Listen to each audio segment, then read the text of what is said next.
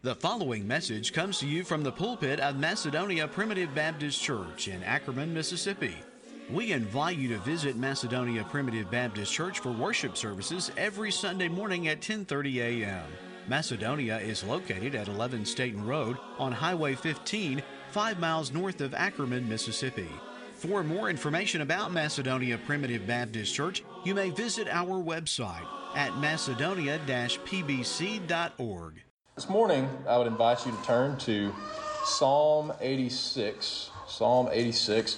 And we'd like to consider verse 11 with focusing on the last phrase here in this verse that's been on my mind very prevalently these last few weeks. Unite my heart to fear thy name. Psalm chapter 86 and verse 11. Teach me thy way, O Lord I will walk in thy truth.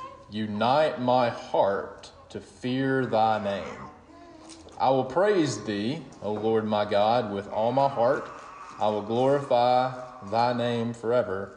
For great is thy mercy toward me. Thou hast delivered my soul from the lowest hell. Verse 15. But thou, O Lord, art a God full of compassion and gracious long suffering and plenteous in mercy and truth. O turn unto me and have mercy upon me. Give me thy strength unto thy servant. Save the son of thine handmaid. Show me a token for good, that they which hate me shall may see it and be ashamed, because thou, Lord, hast holpen me and comforted me. Verse 11, the psalmist here, this is a prayer of David, by the way a prayer of David. And he is introduced, we hope to look at that today. Uh, David is introduced both in the Old Testament and in the New Testament as a man after God's own heart. A man after God's own heart. So this is David praying. And if you look at the beginning of the psalm, bow down thine ear, O Lord. Hear me, for I am poor and needy. Preserve my soul for I am holy. O thou, my God, save thy servant that trusteth in thee. Be merciful unto me, O Lord, for I cry unto thee daily. So we see here, verse 6 Give ear, O Lord, unto my prayer and attend to the voice of my supplications. He's uh, David, the man after God's own heart, is praying to God here in this psalm, and one of his requests is, Lord, teach me thy way. Lord, show me the right path for me to take. Show me your will in my life. And he says, I will walk in thy truth. My desire is to follow God's truth. Lord, guide me in your way. I take a lot of comfort in uh, Proverbs chapter 16 and in verse 9, where it says, A man's heart deviseth his way, but the Lord directs his steps, right? We, we, we make a lot of plans, we devise our own way, but many times the Lord directs us in a way that we might not have anticipated. Teach me thy way, O Lord. I will walk in thy truth. Unite my heart to fear thy name. And if you have a center column Bible that uh, gives you some additional alternate wording of the King James translators. Their um, alternate wording for unite my heart is um, give me a singleness of heart. Okay? Give me a singleness of heart with the Lord. And if we have a singleness of heart with the Lord, then obviously God will lead us and guide us, number one, here in the context, to fear thy name, which is to have a reverential awe of God's name. If God's guiding our heart and our heart is in tune with the Lord, then obviously, uh, I remember, which is a very important theme that we want to think about today, um, much of our actions, much of our speech is indicative of the condition of our heart, right? Out of the abundance of the heart, the mouth speaketh. And that's just not talking about speech, it's not just talking about things we verbalize, but the actions that we undertake come forth out of our heart. So, much of the external problems, whether it be uh, inappropriate speech or an, an action that is sinful or action that's inappropriate, much of the external actions are not uh, remedied by just saying, I'm going to stop this external action. No, it has to make a change in the heart for that external action to change. Okay, so it's really a heart problem. It's really an internal problem, and you have to get to the root cause before you can address the, the evidences or the symptoms or the, the external manifestations of that internal problem. Okay? So, David's prayer, and I, believe it's, it's our prayer, as well. Uh, I think, I don't know any child of God that had, loves the Lord and, and uh, has a desire to follow Him that in their cognitive, spiritual nature desires to do the opposite of God's will, right? Now, that doesn't mean we always do it perfectly, and David is a great example of that. Man after God's own heart, and he made many mistakes, but his, even though eh, from time to time the external actions uh, were not what they should have been, at least for a period in his life, later on in his life, he made he, all, he made mistakes all throughout, but obviously the uh, period of Bathsheba is a horrible uh, period in David's life, uh, and he made a mistake for a period of time, and then he had to deal with the consequences of that. But for the majority of his life, especially in his younger years, we see a, a purity of heart, okay? A purity of heart. And if you remember, Jesus talks about in the Sermon on the Mount and the Beatitudes, this is Matthew chapter 5 and in verse 8. Blessed are the pure in heart. Blessed are the pure in heart. And there's a very great promise for those that are pure in heart. Blessed are the pure in heart, for they shall see God. Right? Now that's that's true in an eternal sense, right? Because no one can have a pure heart unless they are a child of God and have already been born again. But it is a special thing when we, by the sanctifying grace of God, we can't do it by ourselves. We have to trust in the Lord to do this. But as we make a commitment to sanctify our hearts and sanctify our mind and fill our mind and our hearts with good, wholesome, godly things, and our heart becomes more conformed to God's will and God's word, and, and we uh, purify things in our own heart. But Many times we don't uh, purify our heart the way that, I, that we should. So, what does God do in, um, in our lives? Many times, God will send a fiery trial to purge out some things, some burn away some dross in our heart. So, the purpose that, that our heart can be more pure. God sends those challenges in our life for a purpose so we can be more perfectly purified. And if we are walking in a way that is pure in heart, there is some special fellowship that you're going to have with the Lord here in time. You're going to see God in a way that those that are living in sin are not going to be able to see God. I mean, do you think that the prodigal son had a very good view of God when he was sitting down in the pig pen? no, he didn't see God very clearly. Why? Because there was a lot of things that were covering up a vision of God. But he saw, uh, especially there in that, that story, the Father being God, he, he saw um, the Father much more clearly when he made a decision to go back to the Father's house, right? And uh, the reason why he did that was because he had an internal conviction of sin, and he, he repented and he went back to a position where he could fellowship more closely with the Lord. So um, I, I, don't know of any child of God, especially here in a church setting, um, that says, I just actively want to do the opposite of what God would have me to do if you've ever chosen that path, or if you've ever read the book of Ecclesiastes, as Solomon chose that path, um, it's not going to be very, very pleasant for you, right? God, as a loving Heavenly Father, is going to chastise His children to bring them back to the right way. So I don't know uh, of anyone, and I know none of you here today want, want to actively do the opposite of God's will. We know it's a struggle. We know that Romans chapter 7, we all have a nature that lends toward the opposite of God's will, lends toward the opposite of following God's path and God's way, and we have to put that that nature to death and to uh, trust that the Spirit will guide us.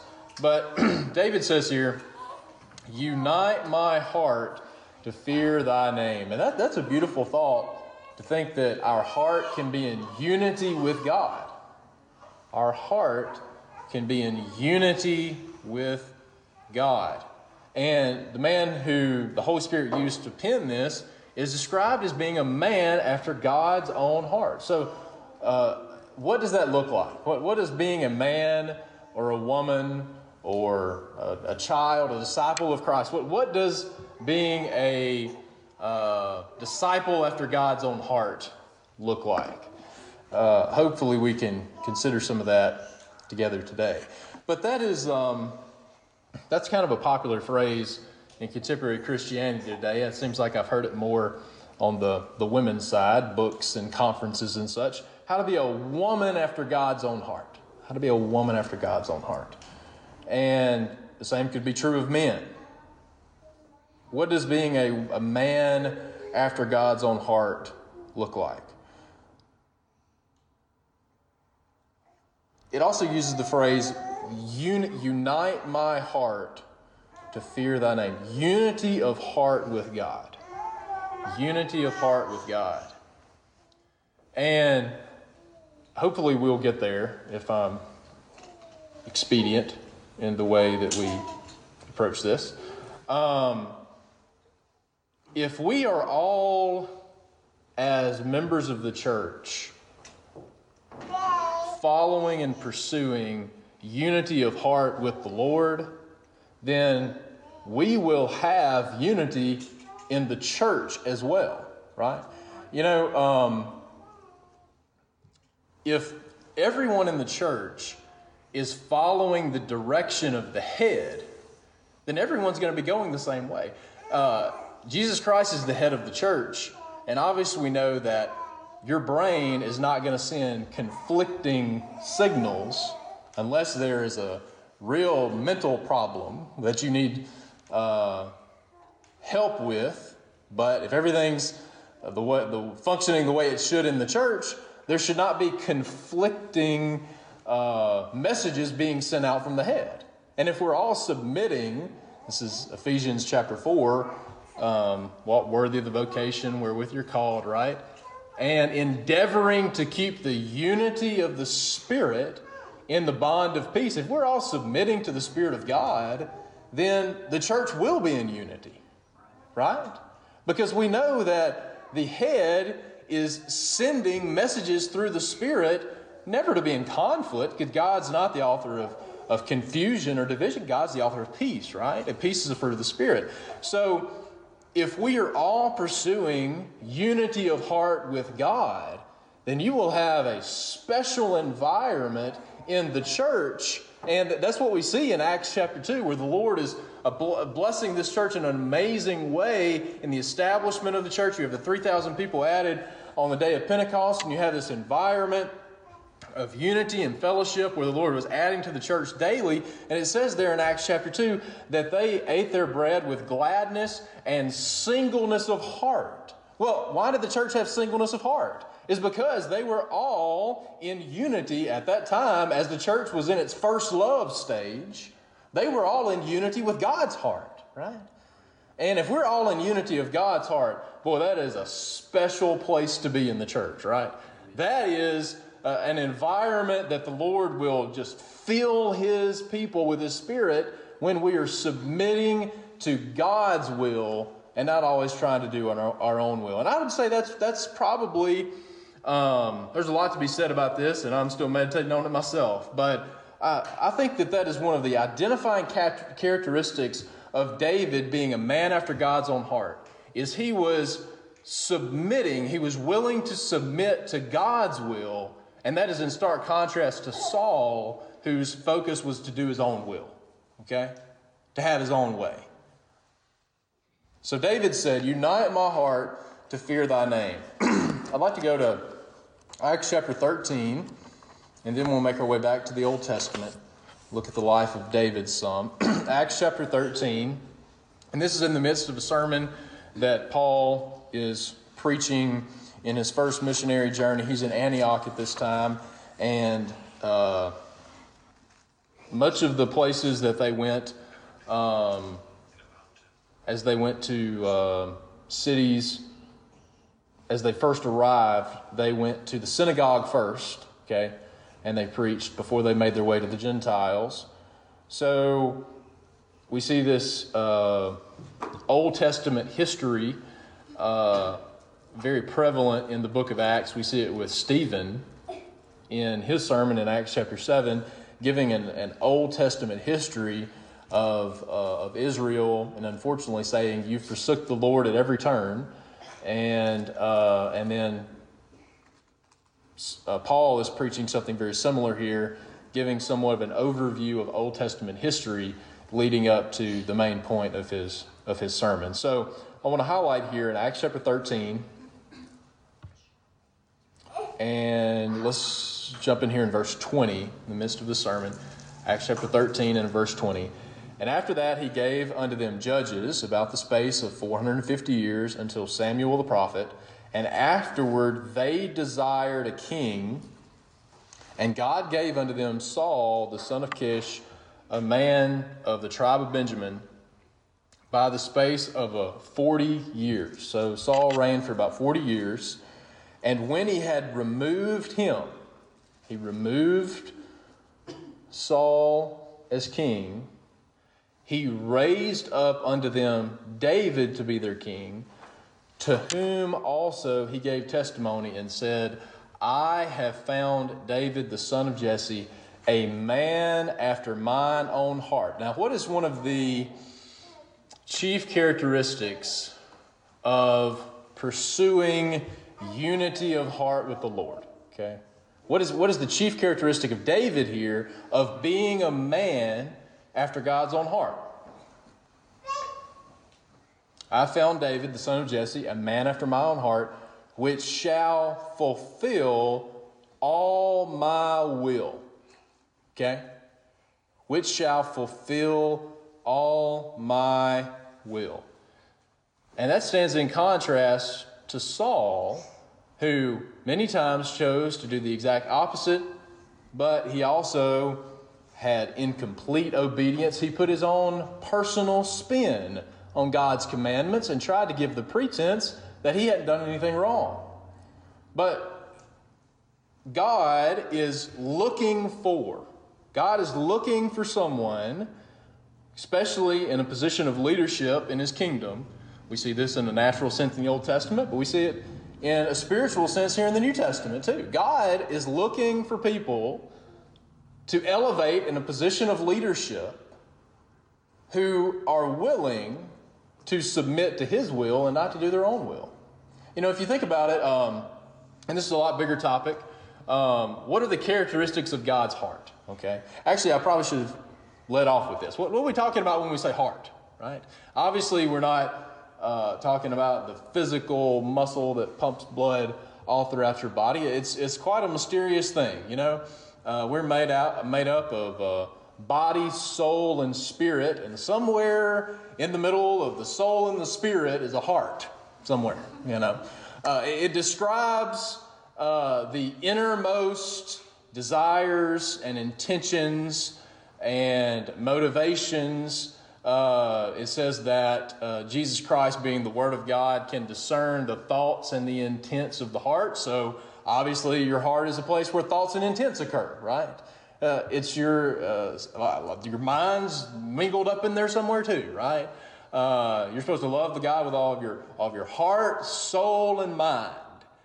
And when it says your mind, obviously our brain processes thoughts, but uh, your mind is a lot different than just your brain and the, the chemical and electronic impulses that, that send messages throughout your body. So, somewhere out there in the spiritual man, right, is a mind and a soul and a spirit and a heart, okay? But it's describing the, the intents and the, the nature of who you are at your core, okay?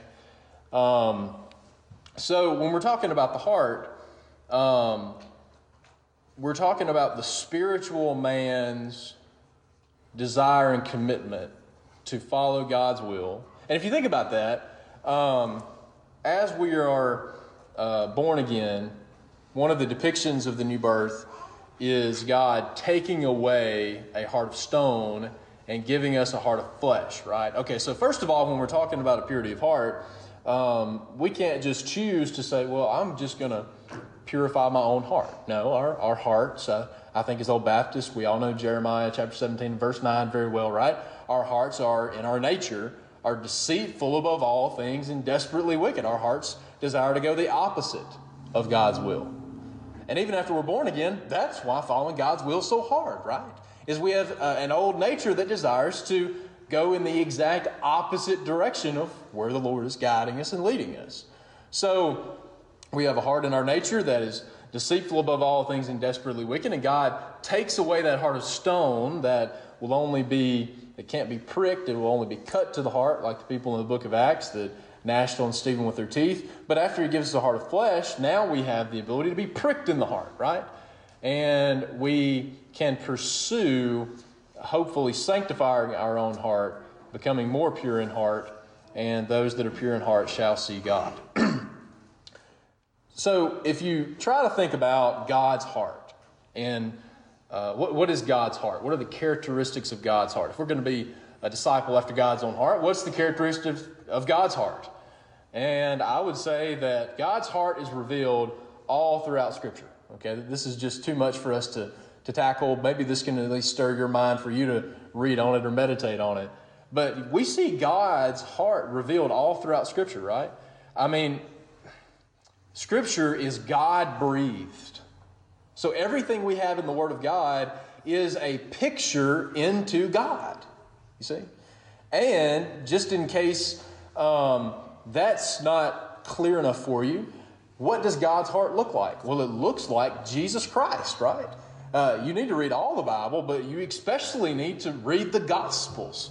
You, you see the, the heart of God revealed in the person of Jesus Christ all throughout the Gospels. What's, what, what is the heart of God? The heart of God uh, upholds holiness, right? Uh, he's not going to um, be content with money changers um, making his house a house of merchandise. We see God's heart being revealed when he threw them out of the temple, right? But we also see, so we see the zeal of, of God's heart right there and being casting out the, uh, the wicked uh, money changers out of there that had, that had polluted his own house. But then we see the compassion and the mercy and the love of God's heart that's exhibited in him, him healing so many different people, in, in him being willing to forgive in, in John chapter 8, the woman that's caught in adultery, being willing to forgive him, uh, her, and then say, go and sin no more. So, I mean, we see uh, we see the heart of God revealed all throughout Scripture, but we especially see the heart of God revealed in the life of Jesus Christ, right? And that's who we want to follow. We want to follow Jesus and follow his own heart. Um, a few things to highlight. I would say that God absolutely, if you think about the characteristics of God that are described in Scripture, and these are all true, but especially God's heart is a heart of love, right? God is love.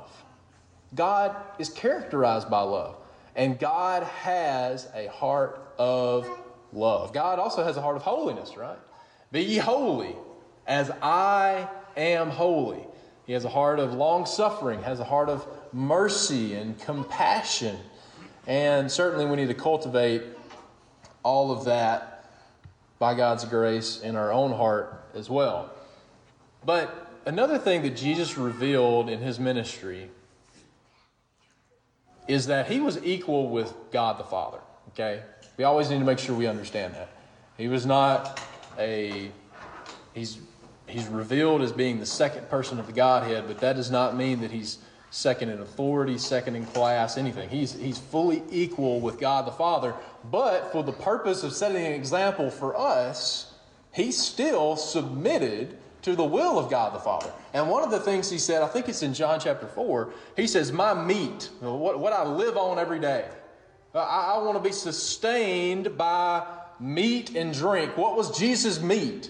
To fulfill the will of his Father, right? That's why he came into this world to uh, die for our sins, to pay the penalty so we could live with him is because it was the will of the Father to choose some people before the foundation of the world. And it was necessary for the Father's will to be executed for him to come and die on our behalf. So he was willing to come into this world because he was submissive to the will of God the Father. And you want to know why he was submissive to the will of God the Father, which should be a lesson to us. The reason why he was submissive to the will of the Father is because his Father, his will and the Father's will were one.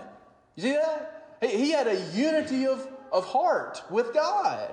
He, he's not, uh, he wasn't, um, you know, sometimes fathers have to tell their sons to do things that they don't really want to do, right? Well, Jesus, uh, Jesus was not um, just being ordered by the Father to go down and to die for these people.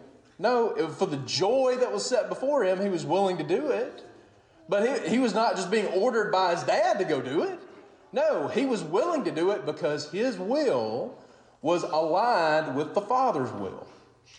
Right? So, one of the chief characteristics of being a disciple after God's own heart is a submission to God's will instead of our will. Okay? Let's go to 1 Samuel chapter 13 and look at the life of David very quickly. Um, so, hopefully, you know a little bit of the backstory of how they became the king. We have the period of the judges, and Samuel was a very good and godly judge. But then the people said, We want to be like everybody else. We want a king to reign over us. We're not happy with God being our king, so we want our own king to be like everybody else. And then uh, God says, All right, sure, I'll be happy to give you a king. This is everything he's going to do to you. And he's going to oppress you. He's going to rob you. He's going to, he's going to be, he's going to be corrupt. And they said, "Yeah, that sounds great. let's still let's still vote for him." You know, uh, we still want that king. And then, lo and behold, as God's will and God's uh, God's prophecy is always is always true, it it played out exactly like God said it was going to play out. He told them on the front end, "This is what you're going to get," and for some reason, you know, they weren't all that happy with God giving them exactly what He said was coming. Right? So when we first find Saul, he's very reluctant. He at least gives the, the pretense of humility, whether he was humble or not. I think he was. He says, uh, Samuel um, uh, rebukes him a little bit later and says, When you were little in your own sight is when God elevated you. So there's a period of time when he was humble, uh, but it appears that may not have lasted too long. Um, there's references in the book of Acts that Saul reigned for about 40 years. I was doing some math this morning. I haven't had a chance to vet this out, so you, you bear with me if this ends up being wrong, but just, just bear with me. But uh, Saul reigned for about 40 years, okay? And David ends up becoming the king when he was age 30, okay? And if we say that David was 15 when he killed Goliath, 15 when he was anointed, okay? If that's true, then that means that there was about a 25 year period where Saul was the king prior to David being anointed. Okay? So if you'll just kind of bear with me with that for a moment, because uh, here in 1 Samuel 13, it seems like the Lord kind of uh, gives Saul a really short leash. Okay? Um, he is uh, anointed as the king by Samuel and he gives him a charge to fulfill all of God's will. And then we have this account here in 1 Samuel 13. Uh, Samuel tells him to wait on him. He waits seven days. Samuel was supposed to show up at the end of seven days, and Samuel didn't show up exactly when Saul expected. So then Saul takes it upon himself to do something that he was not allowed to do, okay? He made the sacrifice that was supposed to be the role of the priest, which was Samuel. He told him to wait on him. And then, of course, uh, Murphy's Law is not necessarily spiritual, but it's also true, that immediately after Saul finishes the sacrifice is when Samuel shows up, right? That's how things happen, right? You wait just long enough to where you're dissatisfied, you do what you're not supposed to do, and then all of a sudden, that's when Samuel shows up, right? Um, so I want you to notice what, uh, what Samuel tells Saul here after he had done exactly what Samuel had told him that the Lord had told him to not do. Okay? He did the exact opposite of what God's will was, what God's commandment was. now, as we read this, the reason I kind of give you that hypothetical timeline is because um, Saul is confirmed as the king, and this mistake is a, it's a bad mistake, right? He shouldn't have done it. But to think that the Lord would remove him as the king for one mistake, to me, has always seemed a little harsh. Okay? But I feel like what's probably what's more indicative is that this is a story that the scriptures highlight, but Saul has probably been doing these type of things for 25 years. Okay? He's been doing the exact, he's been doing his own will. He's been doing his own thing. He probably stayed humble for a couple years, but after that, he kind of quit. He, kind of started ignoring Samuel. He started ignoring the word of the Lord and started doing the opposite of this. And let's just say I don't feel like this is his first strike. We'll just, we'll just say that, okay? But I want you to notice what Samuel says to, uh, what Saul says to Saul here. Thou hast done foolishly. Thou hast not kept the commandment of the Lord thy God, which he commanded thee. For now would have the Lord established thy kingdom upon Israel forever. Now, I don't have time to dig into this, but it is amazing the intersection between God, God's omniscience of perfect foreknowledge of all possible events, not causing everything that happens, but perfect omniscience of every possible outcome. And he says distinctly here that if you would have been obedient, I would have established you as king. But yet, it was prophesied way back in, in Genesis that the uh, scepter, the lion of the tribe of Judah, the, the ruling authority, would come out of Judah, not Benjamin. But Saul's disobedience changed who was the lineage of the king. You see? But yet at the same time, it was God's perfect foreknowledge of what would occur that he could say, as, he, as it says, uh, I believe in Isaiah, he can say the things that have not yet occurred as if they're already done because of his perfect foreknowledge of what will occur. So, don't want to get derailed right there. Verse 14 For now thy kingdom shall not continue. You could have been, uh, Jonathan was a good, godly man, which, by the way, we're not going to really have time to get into that relationship, but it's amazing the humility of Jonathan to have his soul knit with David and to love him in this amazing, intimate way when Jonathan realized how sinful his dad was, and based on the, the natural lineage of, of kingly reigns back then, Jonathan would have been the king. You see? Jonathan would have been the king. So he had enough humility to be friends with the man after God's own heart. And by the way, why, would, why, why was Jonathan and David so closely knit? Instead of Jonathan just being uh, blindly loyal to his dad? I think it's because Jonathan had was a man after God's own heart too. You see, I think that's why Jonathan and David were so knit together is because in this ungodly environment here in Israel, you have two men that were pursuing the Lord's will instead of the king's will, Saul's will. Okay? I think that's part of the reason they were so knit together. But Jonathan should have been the king. But his dad was disobedient, so the Lord took that scepter from him. And who was he looking to give it to? You know, uh, here in the New Testament kingdom, God says that if you want to be exalted in the kingdom, the way that you do that is by humbling yourself. You, you don't get exalted by you trying to puff yourself up. Instead, if you show yourself humble, that's who the Lord sees fit to elevate. Because if you have pride, you can't handle authority, you can't handle success. But the person who is humble can handle it. Okay? So, God says, I've removed the kingdom from you. So, Saul, you had everything in front of you. You chose to be disobedient. I'm taking the scepter from you. Who am I going to give it to? Who am I going to give it to?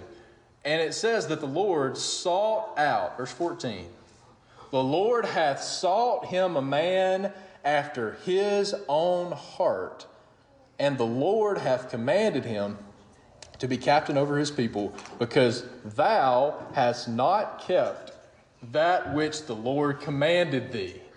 You see, that's the whole point, right? I'm not going to leave a person in authority who is choosing to do the opposite of God's will. Who am I going to put it in authority? I'm going to choose a man who will do God's will. So God says, I'm taking that scepter away from you and I'm going to give it to someone who, eh, which by the way,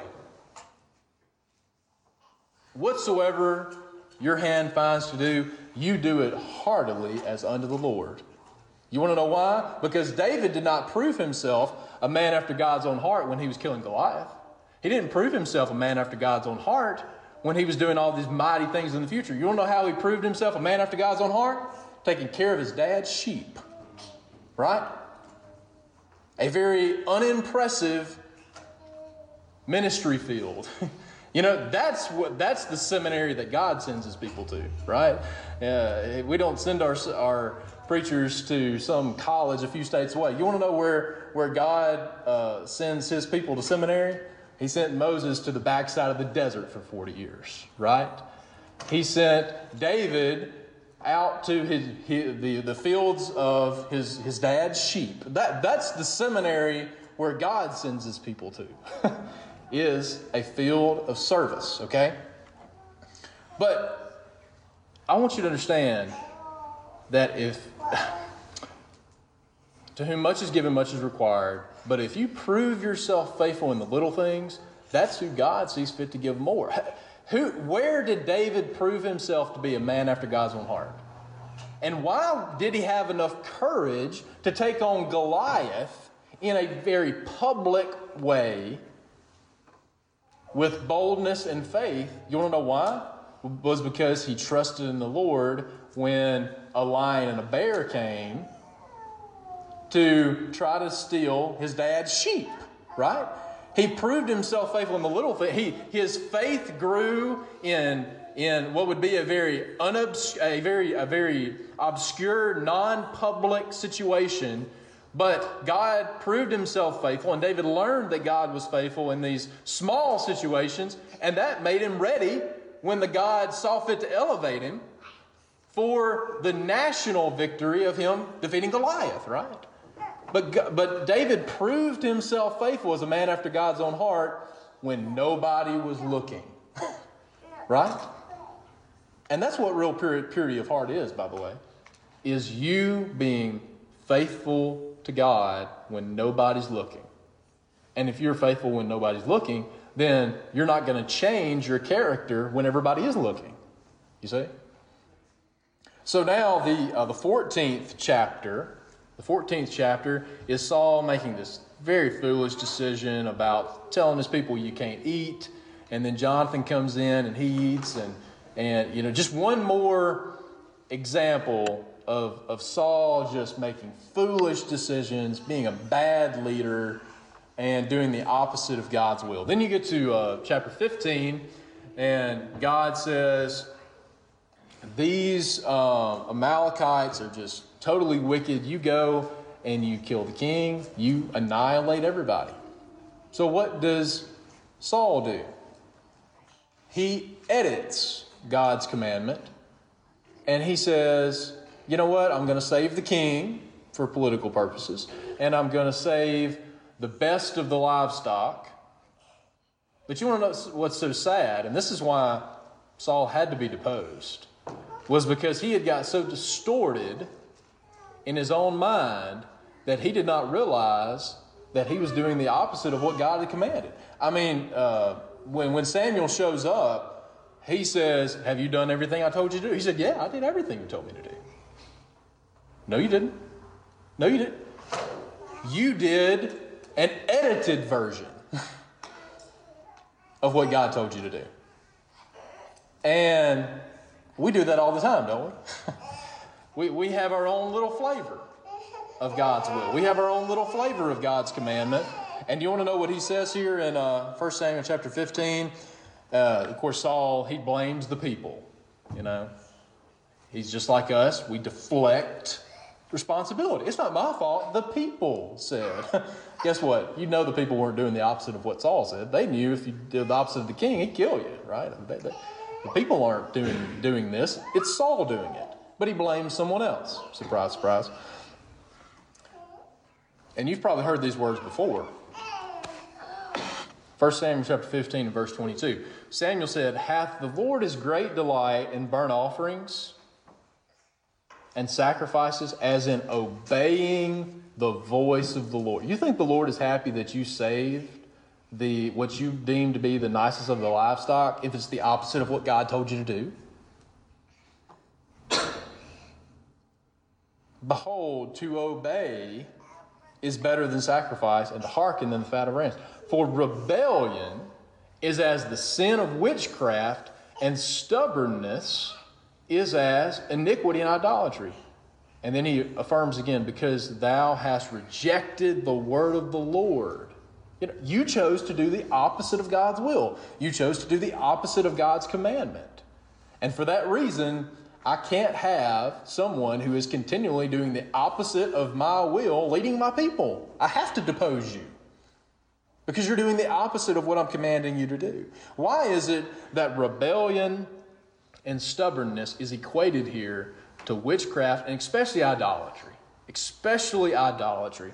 None of us, I feel very confident, are going home and worshiping any graven image on your mantle. If you are, burn it, get rid of it. Obviously, you need to not worship a graven image, right? Go read the Ten Commandments. But Samuel says here that stubbornness and rebellion is equal to idolatry. Why? Why? Because you are equating your own will as a higher priority than God's will. And you want to know what happens when you do that? You're saying I'm choosing to worship and serve myself instead of God. See, that's why it's equated to idolatry. Uh, most idolatry is not graven images, it's pride and self and me wanting to do what I want to do instead of what God has commanded me to do. Okay? Um, we really don't have time to dig into the, uh, the logistics of God's will uh, what God does is He gives us He gives a He gives us in Scripture a framework, okay, to make decisions, and we need discernment and the Spirit and God's guidance to make decisions within that framework. A very simple example is that God makes it very clear that you are not to be unequally yoked with unbelievers, right? You are not to marry an unbeliever. But who is it in the, in the scope of believers, though, who is it that you're commanded to marry? Well, that has a, a, large pool you could choose from that's not directly contradictory to God's will. And there's a lot of factors that go into that. And it takes a lot of wisdom and discernment to know God's will. You know, what, what is God's will? In Scripture, um, the things that are directly attributed to God's will are actually pretty simple. 1 Thessalonians chapter 5 and verse 18, in everything give thanks, for this is the will of God in Christ Jesus concerning you. Back up one more chapter in 1 Thessalonians chapter 4. This is the will of God, even your sanctification. Don't commit fornication, right? Live in a holy, godly, righteous way and don't do the opposite of God's will. But you're not going to find anywhere in Scripture where it says you individually you take this job, you buy this house, you marry this person, you do et cetera, et cetera. God gives you a framework of guidelines, and then after that, we just have to pray for the discernment and the wisdom of the Spirit for us to make the right decision in the right situation at the right time. See? And that can be a very challenging thing to do. But thankfully, God said, hey, if you, any of you lack wisdom, ask me and I'll give it to you. God's going to guide you by your Spirit if we are pursuing, if we are pursuing God's heart. A few more things very quickly. Try to wrap this up. Jeremiah chapter 3 and in verse 15, which is this is amazing by the way, because this is this is the northern tribe of Israel that has already been wiped out by the Assyrians a hundred years ago. This, these are the lost tribes of Israel. Okay? They've already been ransacked by the Assyrians. But he says, Israel, you are in this uh, dormant state. I have sent judgment on you because of your sin. 100 years removed from even being a, a, uh, a active nation. But he says, if you repent, if you repent, even now, Jeremiah chapter 3 and verse 14, turn, O, black, o backsliding children, saith the Lord, for I am married unto you. I will take you one of a city and two of a family, and I will bring you to Zion. I will give you pastors according to mine heart, which shall feed you with knowledge and understanding. Now, that's, that's a great admonition for us just in general, but isn't it amazing to know that God is so long suffering that his nation that lived in rebellion to where he sent judgment on them, where they weren't even a nation anymore, he said, Even today, if you repent, I will send you pastors after my own heart. And a pastor's a shepherd, by the way, which is one of the reasons why David was proven to be faithful to be the shepherd of God's people, was because he proved himself faithful as an actual shepherd, right? Taking care of his father's sheep. And I, I hope that. Uh, the Lord will bless me to be a pastor after my own heart, but especially for you here today, that if you are all pursuing the Lord's heart, then God will give you a pastor after his own heart, you see? God will give you what you need.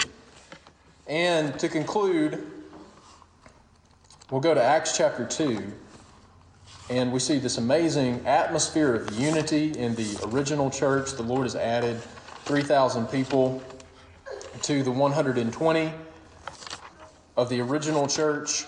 And you have the steadfast commitment, Acts chapter 2 and verse 42, continue steadfastly in the apostles' doctrine and fellowship and breaking bread and prayers. God will unite my heart to fear thy name. Verse 43 Fear came upon every soul, a reverential awe of God. And God manifested himself in many wonders and signs. But I want you to look at the unity of the church. I'll tell you, the Lord can can and will do special things to a church that's in unity, that are all following the Lord's heart together. Okay?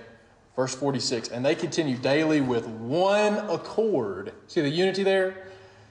The church fellowshipped together, they drew together, they were with one accord in the temple, breaking bread from house to house and did eat their meat with gladness and singleness of heart. They had unity of heart because they were all focused where the, the focus should be on, which is the head of the body. You see, they were all in tune with the directions of the head of the body. And look what happens when you have a church that are all in unity of heart with God's heart. Verse 47 praising God and having favor with all the people. And the Lord added to the church daily such as should be saved. See, that's the kind of environment that the Lord will send amazing blessings to. Why? Why? Because we are, to the best of our ability, pure in heart. And what's the promise to those that are pure in heart? They shall see God. Don't you think that original church saw God manifested so powerfully on the day of Pentecost? They saw God manifested as there were amazing healings. Now, I understand we're past the period of physical healings, but I'll tell you, there's a lot of spiritual healing that needs to happen in the church kingdom. And there, there can be some amazing manifestations of the Spirit of God when the church is all in this amazing unified state. And it's all by us pursuing God's will and not our will. There's nothing that's more destructive to a body than one member choosing to do the opposite of the directions of the head, right? That didn't come from the Lord. That comes from pride. That comes from stubbornness and rebellion. That comes from putting our will above God's will. But when we're all pursuing God's will and God's heart together, we have this amazing environment of singleness of heart with one accord and in unity. And obviously, the Lord will see fit to bless when we are all pursuing that together in the church kingdom. We thank you for listening to today's message and invite you to visit Macedonia Primitive Baptist Church for worship services every Sunday morning at 10:30 a.m. Macedonia is located at 11 Staten Road on Highway 15, 5 miles north of Ackerman, Mississippi. For further information about Macedonia Primitive Baptist Church, you may visit our website at macedonia-pbc.org.